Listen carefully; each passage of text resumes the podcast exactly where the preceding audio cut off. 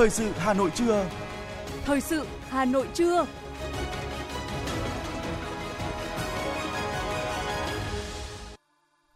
Võ Nam Thu Minh xin kính chào quý vị và các bạn. Bây giờ là chương trình thời sự của Đài Phát thanh Truyền hình Hà Nội. Chương trình trưa nay, thứ tư ngày 26 tháng 10 có những nội dung chính sau đây.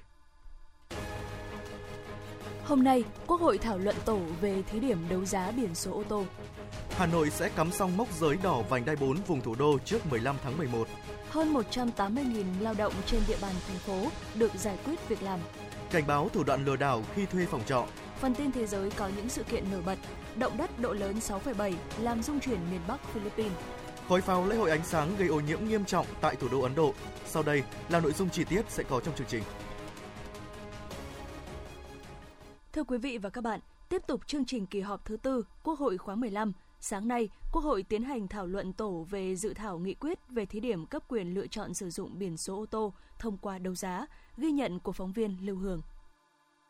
Các đại biểu đồng tình nhận định, việc xây dựng nghị quyết của Quốc hội về thí điểm cấp quyền lựa chọn sử dụng biển số xe ô tô thông qua đấu giá là cần thiết nhằm khai thác có hiệu quả tài sản công là biển số xe, tạo nguồn thu cho ngân sách nhà nước, đầu tư hệ thống cơ sở vật chất cho công tác đăng ký, cấp biển số, cải cách thủ tục hành chính, tạo điều kiện thuận lợi cho nhân dân, đồng thời đảm bảo công khai, minh bạch, đúng quy định của pháp luật, mọi người dân đều có quyền bình đẳng trong việc lựa chọn biển số để tham gia đấu giá.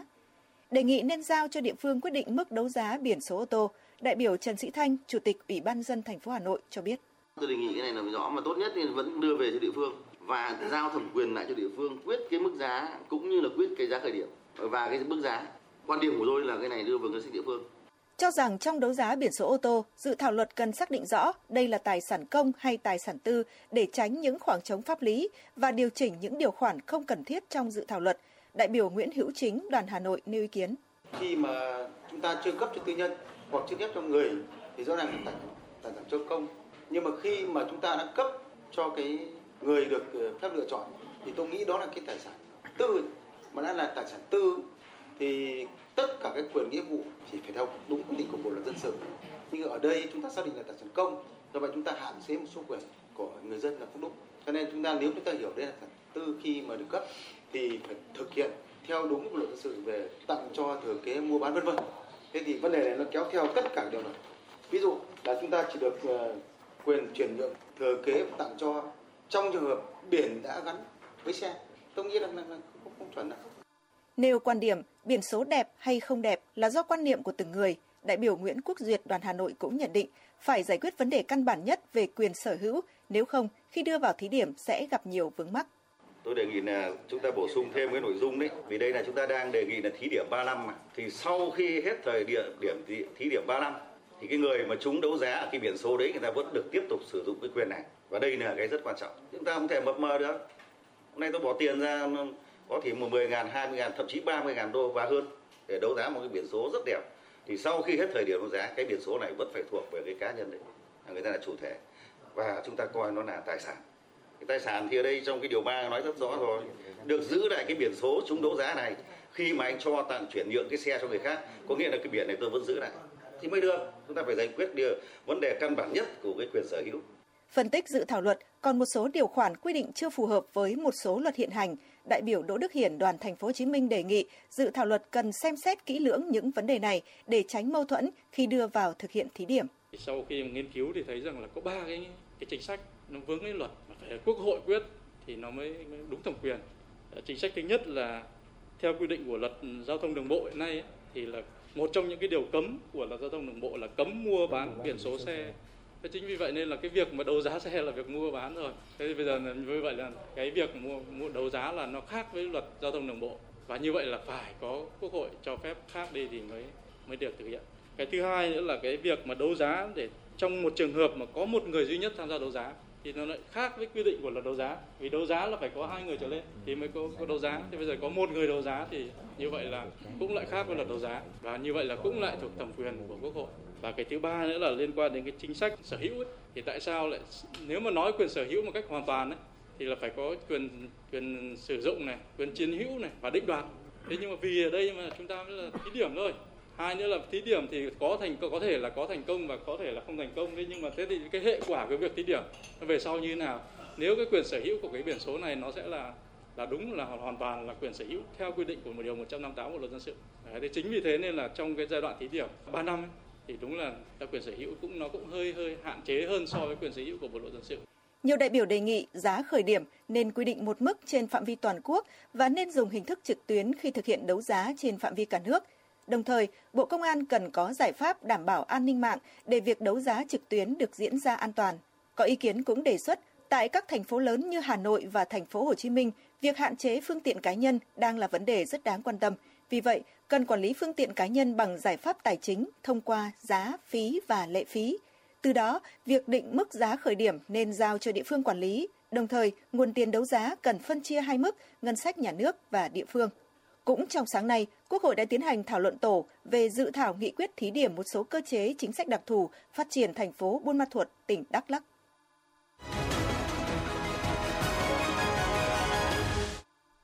Những sự kiện nổi bật sẽ tiếp nối chương trình. Theo thông tin từ Ban Quản lý Dự án Đầu tư xây dựng các công trình giao thông thành phố Hà Nội, dự kiến trước ngày 15 tháng 11 tới đây, việc cắm mốc chỉ giới đường đỏ vành đai 4 vùng thủ đô Hà Nội sẽ hoàn thành. Hiện đã cắm được khoảng 2.000 trên 3.000 mốc giới, bàn giao cho các địa phương đạt khoảng 60%. Theo kế hoạch, Hà Nội sẽ bàn giao mặt bằng tối thiểu 70% trong tháng 6 năm 2023 và hoàn thành giải phóng mặt bằng trong tháng 12 năm 2023, khởi công dự án trong tháng 6 năm sau. Dự án đường vành đai 4 vùng thủ đô Hà Nội có tổng mức đầu tư là 85.813 tỷ đồng. Đường vành đai 4 vùng thủ đô Hà Nội có tổng chiều dài 112,8 km, gồm 103,1 km đường vành đai 4 và 9,7 km tuyến nối theo hướng cao tốc Nội Bài Hạ Long. Trước thông tin khoảng 100 người Việt đã mất liên lạc sau khi nhập cảnh Hàn Quốc với mục đích du lịch khi qua sân bay quốc tế Yangyang, tỉnh Gangwon, người phát ngôn Bộ Ngoại giao Lê Thị Thu Hằng cho biết, về việc này, ngay sau khi nhận được thông tin, Đại sứ quán Việt Nam tại Hàn Quốc đã chủ động liên hệ với cơ quan chức năng Hàn Quốc xác minh tìm hiểu thông tin về vụ việc. Theo người phát ngôn Lê Thị Thu Hằng, thực hiện chỉ đạo của Bộ Ngoại giao, Đại sứ quán Việt Nam tại Hàn Quốc sẽ tiếp tục theo dõi sát vụ việc, giữ liên hệ với các cơ quan chức năng Hàn Quốc để cập nhật thông tin, hỗ trợ tìm kiếm công dân, sẵn sàng triển khai các biện pháp bảo hộ công dân cần thiết – Cục lãnh sự phối hợp với các cơ quan chức năng trong nước và công ty du lịch tại Việt Nam để tìm hiểu thông tin về những công dân hiện mất liên lạc và thực hiện các biện pháp giảm thiểu, ngăn chặn tình trạng công dân Việt Nam lợi dụng hình thức du lịch để tìm cách cư trú bất hợp pháp tại Hàn Quốc. Quận ủy Hoàng Mai vừa tổ chức hội nghị tổng kết 10 năm thực hiện nghị quyết Trung ương 8 khóa 11 về chiến lược bảo vệ Tổ quốc trong tình hình mới. Trong 10 năm thực hiện nghị quyết Trung ương 8 khóa 11, quận Hoàng Mai đạt được những kết quả tích cực, qua đó đưa quận Hoàng Mai trở thành đơn vị vững mạnh toàn diện, đảng bộ trong sạch, vững mạnh, tiêu biểu, được Thủ tướng Chính phủ tặng cờ thi đua dẫn đầu các đơn vị trong toàn quân năm 2021, phong trào thi đua quyết thắng của lực lượng vũ trang thủ đô và phong trào thi đua yêu nước của quận phát triển toàn diện hiệu quả, chất lượng tổng hợp, khả năng sẵn sàng chiến đấu của lực lượng vũ trang địa phương được nâng lên rõ rệt, đáp ứng yêu cầu bảo vệ Tổ quốc trong tình hình mới. Để tiếp tục thực hiện tốt nghị quyết Trung ương 8 khóa 11, các cấp ủy Đảng, chính quyền, mặt trận Tổ quốc và các đoàn thể chính trị xã hội từ quận tới cơ sở tiếp tục nâng cao chất lượng công tác xây dựng, bảo vệ Đảng, bảo vệ an ninh chính trị nội bộ, nâng cao chất lượng cán bộ các cấp. Huyện ủy Thường Tín cũng vừa tổ chức hội nghị tổng kết 10 năm thực hiện nghị quyết Trung ương 8 khóa 11 về chiến lược bảo vệ Tổ quốc trong tình hình mới – 10 năm qua, nền quốc phòng toàn dân, thế trận chiến tranh nhân dân gắn với thế trận an ninh nhân dân trên địa bàn huyện Thường Tín được củng cố và xây dựng vững chắc, đáp ứng được yêu cầu bảo vệ Tổ quốc trong tình hình mới. Tại hội nghị, huyện ủy Thường Tín đã khen thưởng 18 tập thể, 18 cá nhân có nhiều thành tích trong 10 năm thực hiện nghị quyết Trung ương 8 khóa 11 về chiến lược bảo vệ Tổ quốc trong tình hình mới.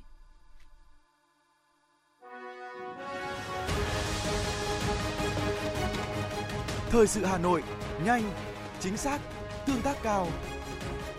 Thời sự Hà Nội, nhanh, chính xác, tương tác cao.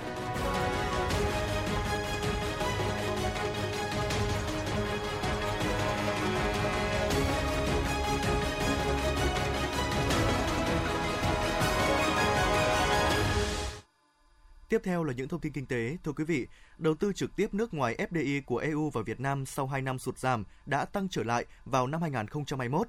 Song để nâng cao chất lượng dòng vốn này, Việt Nam cần cải thiện môi trường đầu tư. Đây là nhận định của các chuyên gia tại tọa đàm FDI của EU và Việt Nam trong bối cảnh thực thi hiệp định thương mại tự do giữa Việt Nam và Liên minh châu Âu diễn ra tại Hà Nội mặc dù là đối tác thương mại lớn của Việt Nam, những năm qua, nguồn vốn đầu tư trực tiếp nước ngoài của EU vào Việt Nam vẫn rất hạn chế, chưa tương xứng với tiềm năng của hai bên.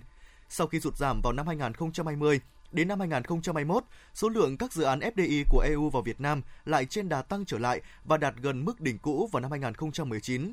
Các dự án FDI của EU vào Việt Nam tập trung chủ yếu ở lĩnh vực công nghiệp chế biến chế tạo, sản xuất phân phối điện và kinh doanh bất động sản. Gần đây, các doanh nghiệp EU có xu hướng quan tâm tới các ngành dịch vụ. Các chuyên gia kỳ vọng việc thực thi hiệp định thương mại tự do giữa Việt Nam và Liên minh châu Âu có ý nghĩa thúc đẩy mạnh mẽ hơn dòng FDI của EU vào Việt Nam. Theo đó, Việt Nam trong việc thu hút FDI chất lượng cao từ thông qua cải cách thể chế, chính sách và môi trường đầu tư. Tại Hà Nội, Bộ Kế hoạch và Đầu tư phối hợp với tập đoàn Meta tổ chức chương trình Thách thức đổi mới sáng tạo Việt Nam 2022. Chương trình tập trung tìm kiếm các giải pháp đổi mới sáng tạo trong lĩnh vực chuyển đổi số, không chỉ từ các doanh nghiệp lớn mà còn cả các doanh nghiệp nhỏ và vừa. Trong thời gian tới, một trong những tập đoàn lớn nhất thế giới là Meta sẽ đồng hành cùng với Việt Nam để hiện thực hóa mục tiêu nói trên – Cùng với Meta, nhiều doanh nghiệp công nghệ lớn trong và ngoài nước cũng bày tỏ mong muốn đồng hành cùng chương trình, hỗ trợ tìm kiếm và tài trợ giải thưởng cho những giải pháp sáng tạo xuất sắc. Thách thức đổi mới sáng tạo Việt Nam 2022 kêu gọi giải pháp và sáng kiến từ các tổ chức cá nhân tại mọi quốc gia và vùng lãnh thổ trên thế giới. Tháng 4 năm sau, 15 giải pháp xuất sắc nhất sẽ được tham dự buổi lễ vinh danh với tổng giá giải thưởng là 300.000 đô la Mỹ. Theo Sở Lao động Thương binh và Xã hội Hà Nội, từ đầu năm đến nay, thành phố đã giải quyết việc làm cho hơn 183.000 lao động, vượt 14,3% kế hoạch năm. Trong đó, thành phố tạo việc làm cho 56.283 lao động từ nguồn vốn ngân sách thành phố ủy thác qua Ngân hàng Chính sách Xã hội với số tiền là 2.655 tỷ đồng – số người lao động được nhận việc làm sau khi phỏng vấn tại các phiên sàn giao dịch việc làm là 14.485 lao động, đưa 1.750 người lao động đi làm việc có thời hạn ở nước ngoài theo hợp đồng. Số lao động được giải quyết việc làm qua cung ứng dịch vụ việc làm của các doanh nghiệp và qua các hình thức khác là 110.509 lao động. Riêng trong tháng 10, thành phố giải quyết việc làm cho 14.584 lao động, tương đương 9, tương đương với tháng 9 trước, cũng trong tháng 10, Trung tâm Dịch vụ Việc làm Hà Nội tổ chức 23 phiên giao dịch việc làm cho 670 đơn vị doanh nghiệp tham gia. Tổng số nhu cầu tuyển dụng, tuyển sinh là 14.003 người, tổng số lao động được phỏng vấn là 4.586 lao động, số lao động được tuyển dụng tại phiên là 1.653 lao động. Trước thông tin cho rằng sau vụ việc xảy ra tại công ty cổ phần tập đoàn đầu tư An Đông, Bộ Công an sẽ tiến hành xử lý tiếp một số tập đoàn, doanh nghiệp kinh tế lớn Trung tướng Tô Ân Sô, tránh văn phòng, người phát ngôn Bộ Công an khẳng định đây là thông tin giả, thông tin thất thiệt, sai sự thật. Bộ Công an sẽ tiếp tục xác minh điều tra, xử lý nghiêm những đối tượng có hành vi đưa tin thất thiệt, không chính xác, gây hoang mang dư luận, tác động tiêu cực đến an ninh kinh tế, tài chính tiền tệ, an ninh đầu tư, đồng thời đề nghị mọi người dân không tin, không nghe, không lan truyền các thông tin thất thiệt, tiếp nhận các thông tin chính thống từ cơ quan chức năng có thẩm quyền – Người phát ngôn Bộ Công an cũng cho biết các quyết định khởi tố các vụ án kinh tế trong thời gian qua là do các hành vi vi phạm pháp luật của các bị can hoàn toàn không có việc hình sự hóa quan hệ kinh tế dân sự. Văn phòng Chính phủ vừa ban hành thông báo kết luận của Phó Thủ tướng Chính phủ Lê Minh Khái, trưởng ban chỉ đạo điều hành giá về công tác quản lý, điều hành giá cả dịp cuối năm và Tết Nguyên đán. Theo đó, cán bộ ngành địa phương có trách nhiệm theo dõi sát diễn biến cung cầu, giá cả thị trường các mặt hàng thuộc lĩnh vực quản lý tại từng thời điểm để có biện pháp điều hành phù hợp, chủ động tiếp tục tháo gỡ khó khăn cho sản xuất kinh doanh. Trong lưu thông, để chuẩn bị các nguồn hàng dự trữ, bình ổn giá cả thị trường, nhất là dịp cuối năm 2022 và dịp Tết Nguyên đán sắp tới, cần ưu tiên đảm bảo cân đối cung cầu thị trường, nhất là đối với các hàng hóa dịch vụ quan trọng thiết yếu như xăng dầu, lương thực, thực phẩm như thịt lợn, thịt gia súc, gia cầm tươi sống, vật liệu xây dựng, dịch vụ vận tải, các hàng hóa tiêu dùng thiết yếu có nhu cầu tăng cao vào dịp cuối năm. Thưa quý vị và các bạn, để đảm bảo cân đối cung cầu phục vụ Tết Nguyên đán, cả nước phải đạt trên 4,2 triệu tấn thịt lợn từ nay đến cuối năm. Đây là một thách thức với ngành chăn nuôi trong tình hình giá thức ăn biến động mạnh. Nhiều nông dân thua lỗ, hạn chế tái đàn dẫn đến nỗi lo thiếu thịt lợn. Trong bối cảnh đó, nhiều doanh nghiệp trong ngành đã chủ động kế hoạch liên kết, đầu tư xây dựng chuỗi giá trị chăn nuôi khép kín, không chỉ chủ động về chất lượng giá cả mà còn đảm bảo được sản lượng cung ứng thịt ra thị trường, đảm bảo không để thiếu thịt lợn dịp cuối năm. Phản ánh của phóng viên thời sự. Theo kế hoạch, công ty cổ phần Vitsan sẽ chuẩn bị khoảng 2.000 tấn thực phẩm tươi sống, chủ yếu là thịt lợn để phục vụ tiêu dùng Tết, tăng 30% so với năm ngoái. Để làm được điều này, ngay từ sớm doanh nghiệp đã đặt hàng các đơn vị liên kết cũng như lên kế hoạch cụ thể, đảm bảo đủ hàng, giá cả ổn định, thậm chí có nhiều mặt hàng giảm giá để kích cầu tiêu dùng. Đây cũng là thông tin được ông Nguyễn Đăng Phú, Phó Tổng Giám đốc Công ty Cổ phần Vitsan cung cấp.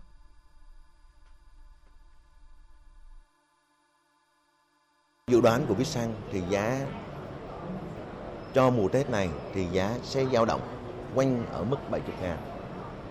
Đây là một cái giá mà chúng ta có thể kiểm soát được.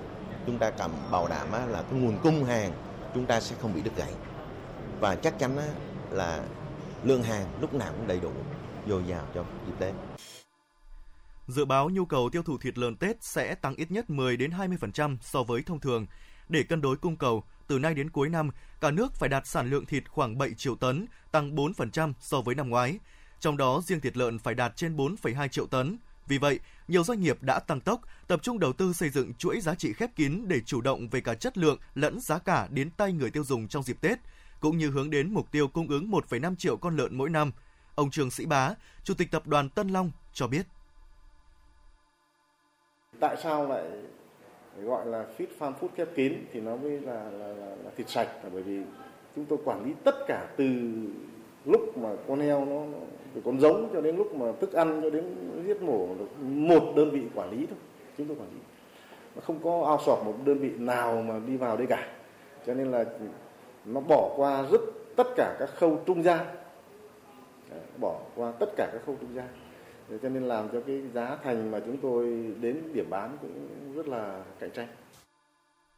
Việc có vaccine tả lợn châu Phi là cơ sở bảo đảm tốc độ tăng trưởng đàn lợn cả năm đạt khoảng 4,8%. 9 tháng đầu năm, đàn lợn cả nước đã đạt 28,4 triệu con, tăng trưởng 8,8%. Bộ Nông nghiệp khẳng định, nguồn cung thịt lợn cho cuối năm không chỉ ổn định mà còn dồi dào và chất lượng cao. Ông Phùng Đức Tiến, Thứ trưởng Bộ Nông nghiệp và Phát triển Nông thôn, yêu cầu. Gần đây rất nhiều doanh nghiệp đầu tư vào phát triển chăn nuôi, đặc biệt chăn nuôi Và họ đi theo một cái chuỗi khép kín, công nghệ cao, đủ tiêu chuẩn xuất đi các nước. Do vậy mà cái việc phục vụ cho cái nhu cầu trong nước 100 triệu dân và xuất khẩu là hoàn toàn đáp ứng được. Lượng thì nợ từ nay cuối năm đặc biệt dịp Tết Nguyên đán không thể thiếu được. Tuy nhiên, khó khăn hiện nay là giá thức ăn chăn nuôi vốn chiếm khoảng 70% chi phí giá thành thịt lợn vẫn đang ở mức cao, khiến chăn nuôi nông hộ kém hiệu quả. Hiện ngành nông nghiệp vẫn đang tiếp tục nhiều giải pháp giúp nông dân ổn định đầu vào, cũng là để kiểm soát đầu ra, bảo đảm bình ổn giá thịt lợn cuối năm.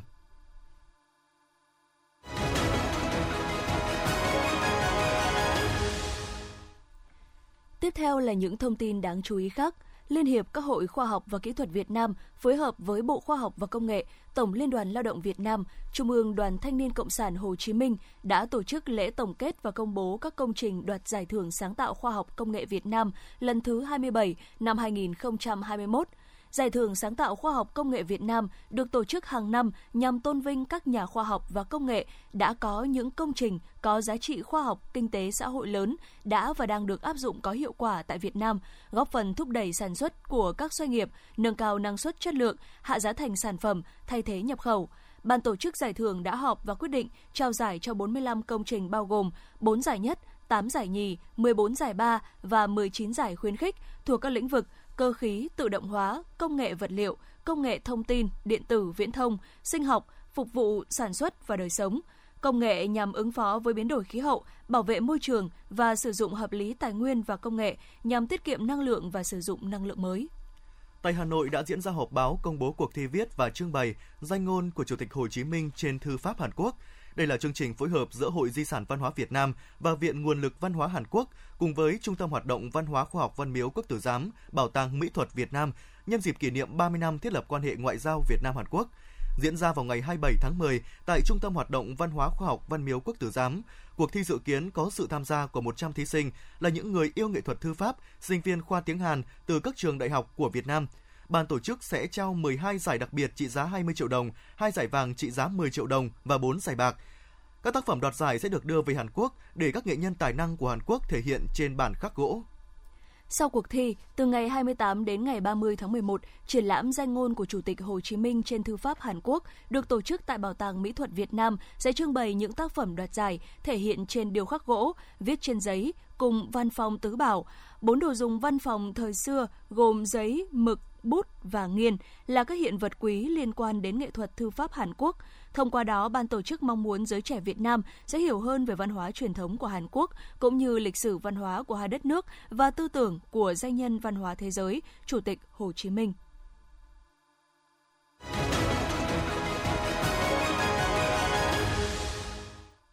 Thưa quý vị và các bạn, có vai trò quan trọng trong việc chăm sóc người bệnh, điều dưỡng chiếm đến 70% lao động trong các bệnh viện. Thời điểm dịch COVID-19 căng thẳng, điều dưỡng đã chứng tỏ là nhân lực có đóng góp quan trọng giúp người bệnh nhanh chóng hồi phục. Để góp phần giúp điều dưỡng có thêm động lực gắn bó với nghề, nhân kỷ niệm Ngày Điều dưỡng Việt Nam 26 tháng 10, nhiều bệnh viện đã tổ chức các hội thi tạo sân chơi bổ ích và gắn kết giữa các điều dưỡng. Phản ánh của phóng viên Hoa Mai tại bệnh viện Thanh Nhàn.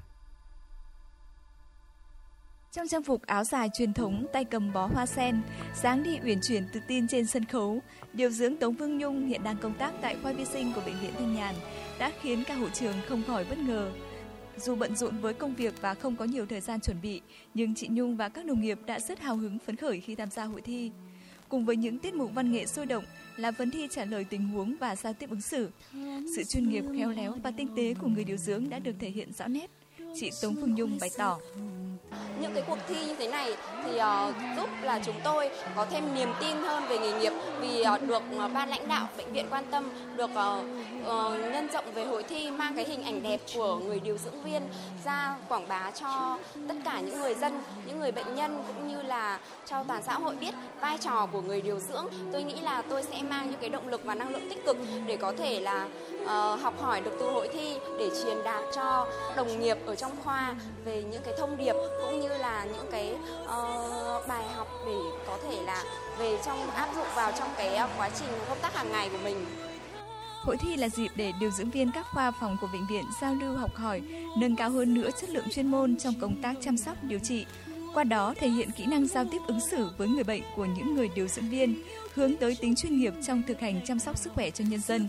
Bà Nguyễn Thị Lan Hương, Phó Giám đốc Bệnh viện Thanh Nhàn và bà Nguyễn Thị Việt Nga, Phó Chủ tịch Hội Điều dưỡng Việt Nam nói. Sau khi mà chúng ta thấy là dịch đã ổn định thì à, chúng tôi tạo ra một cái sân chơi à, động viên, khích lệ tinh thần cho các bạn ấy, đồng thời à, tạo thêm những cái gắn kết yêu thương giữa các khoa phòng này với các khoa phòng kia và thúc đẩy cái phong trào à, vì người bệnh à, gắn kết tất cả các khoa phòng tạo ra một cái sức mạnh cho bệnh viện và từ đó bệnh viện ngày càng phát triển hơn. Điều dưỡng đến với hội thi ngày chung kết hôm nay thì họ sẽ được là gì? Ờ, sẽ được đánh giá về kiến thức, về tay nghề thực hành và hôm nay cái vấn đề ứng xử giao tiếp mà vấn đề mà nhân viên y tế cũng như là bệnh nhân họ đang quan tâm đến cái sự hài lòng khi thái độ của nhân viên y tế. Bạn đạt giải hôm nay là những bạn vững về chuyên môn, giỏi tay nghề thực hành và họ ứng xử tình huống trong một cách văn minh lịch sự nhất để đáp ứng sự hài lòng của người bệnh đấy. Và chúng tôi thấy rằng là cái hội thi như thế này thì rất là cần thiết, ờ, nó sẽ có ý nghĩa lan tỏa Song hành với các bác sĩ trên mọi chặng đường chăm sóc và bảo vệ sức khỏe nhân dân, đó là người điều dưỡng viên, kỹ thuật viên. Điều dưỡng cũng chính là người gắn bó với người bệnh nhiều nhất, cùng người bệnh vượt qua những cơn đau của bệnh tật, sự mệt mỏi về tinh thần trong quá trình điều trị. Trong khi đó, thu nhập với người điều dưỡng tại nước ta còn chưa tương xứng. Điều này dẫn đến số lượng điều dưỡng nghỉ việc khá nhiều trong thời gian gần đây. Các trường cũng vì thế khó tuyển sinh hơn. Nhiều ý kiến về các giải pháp để giải quyết thiếu hụt nguồn nhân lực này đã được đưa ra. Bà Nguyễn Thị Viên Nga, Phó Chủ tịch Hội Điều dưỡng Việt Nam nói. Các người nhân những nhân viên y tế và có tay nghề chuyên môn cao thì đấy là một cái nguồn ờ, nhân lực quý giá của các đơn vị y tế. Vì vậy thì chúng tôi nghĩ rằng là uh, có rất nhiều các hoạt động khác nhau nhưng chúng tôi đối với điều dưỡng thì chúng tôi rằng là xây dựng những cái văn hóa đơn vị chẳng hạn như hội thi điều dưỡng giỏi của bệnh viện thanh nhàn ngày hôm nay thì chúng tôi thấy rằng đây là những cái hoạt động về tinh thần có nghĩa là tinh thần thì các anh các chị em điều dưỡng có thể yêu nghề hơn và đây cũng là một cái văn hóa có thể giữ chân họ lại ờ, làm việc ở với đơn vị của họ. Chế độ đãi ngộ thế sẽ tốt hơn sự quan tâm của chính phủ. Họ sẽ rất là làm việc. Đầu tiên là cảm thấy được rằng cả xã hội quan tâm đến họ thì họ sẽ cống hiến nhiều hơn nữa. Hiện nay, Bộ Y tế đang xây dựng đề án đổi mới chính sách điều dưỡng giai đoạn 2022-2030 nhằm đẩy mạnh công tác điều dưỡng. Trong khi đó, một số địa phương cũng có những chính sách để nâng cao thu nhập cho người điều dưỡng. Ngoài ra, các chính sách về miễn giảm học phí, tạo điều kiện việc làm cũng được kiến nghị để ngành điều dưỡng thu hút nhiều sinh viên theo học. Với những kiến nghị này, kỳ vọng bài toán thiếu nhân lực ngành điều dưỡng sẽ được giải quyết và sẽ giúp người điều dưỡng gắn bó hơn với nghề, bởi điều dưỡng luôn là người sát cánh cùng bệnh nhân trong cuộc chiến với bệnh tật.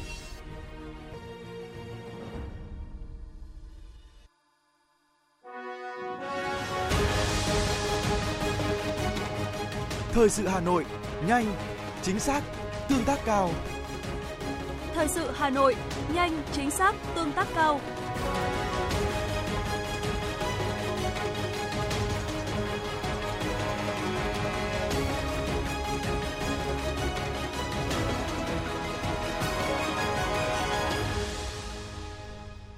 Quý vị và các bạn đang nghe chương trình thời sự của Đài Phát thanh và Truyền hình Hà Nội. Phần tin thế giới sẽ tiếp nối chương trình.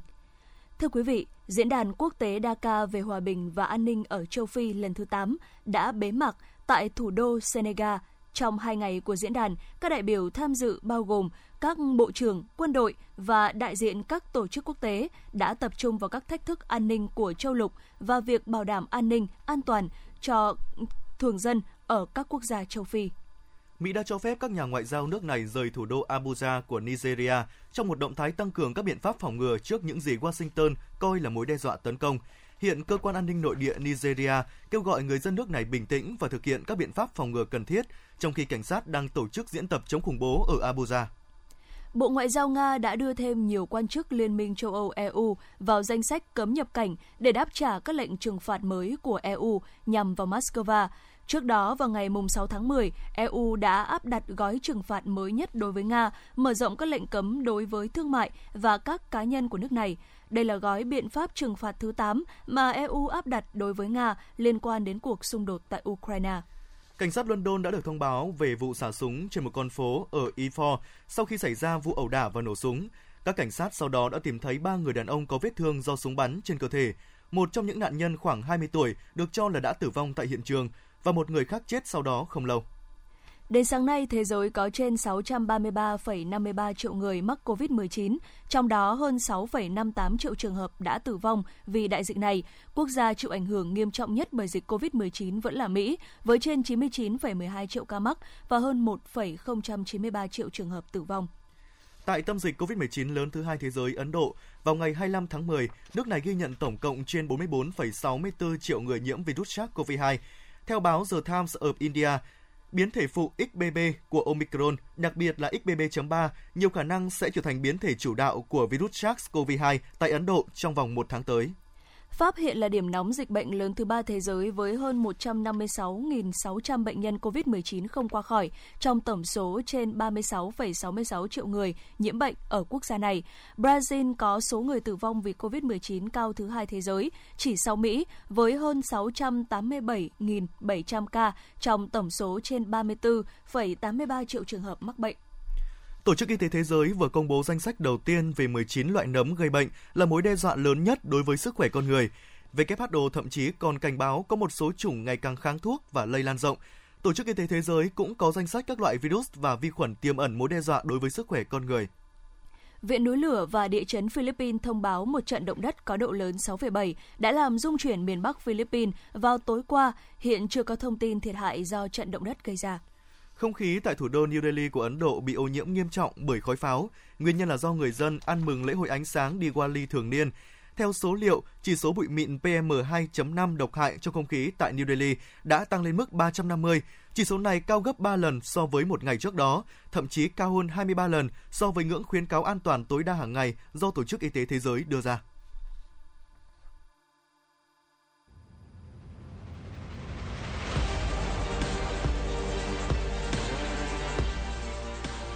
Bản tin thể thao.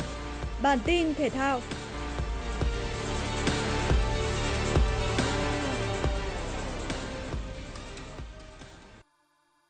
Ở trận đấu thuộc vòng 12 giải Futsal vô địch quốc gia 2022, Thái Sơn Nam được đánh giá cao hơn nhiều so với đội cuối bảng Tân Hiệp Hưng. Bằng chứng sau hiệp đấu thứ nhất, thầy trò viên Phạm Minh Giang đã ghi đến 4 bàn thắng vào lưới đối thủ. Trong đó, Nhan Gia Hưng lập cú đúp, bên cạnh hai pha lập công của Phạm Đức Hòa và Nguyễn Thịnh Phát. Bước sang hiệp 2, Nhà đương kim vô địch ghi thêm 3 bàn thắng. Cụ thể, Đức Hòa với bàn thắng nâng tỷ số lên 5-0 ở phút 31. Ngoài ra, Cổ Trí Kiệt và Lý Đăng Hưng cùng điền tên lên bảng điểm ở phút 37, khép lại chiến thắng 7 sao cho Thái Sơn Nam. Như vậy, đoàn quân của huấn viên Phạm Minh Giang đã nâng tổng điểm lên thành 24. Trong khi đó, các cầu thủ Sa Cô nhập cuộc đầy tự tin khi tái đấu với Savinet Khánh Hòa. Sau 2 phút bóng lăn, đại diện đến từ thành phố Hồ Chí Minh có bàn thắng mở điểm do công của Lâm Tấn Phát. Đến cuối hiệp 1, Ngô Ngọc Sơn đã nới rộng cách biệt cho Saco FC. Đầu hiệp 2, Trần Nhật Trung đã chấp nhanh thời cơ để nâng tỷ số lên 3-0. Cuối trận, Mai Thành Đạt rút ngắn tỷ số xuống 1-3 cho Savinet Khánh Hòa. Đó cũng là những gì mà đội bóng phố biển làm được trong trận đấu này. Chiến thắng này giúp Saco xây chắc ngôi đầu với 26 điểm, tạo ra khoảng cách 2 điểm nhiều hơn so với Thái Sơn Nam nhưng thi đấu ít hơn một trận.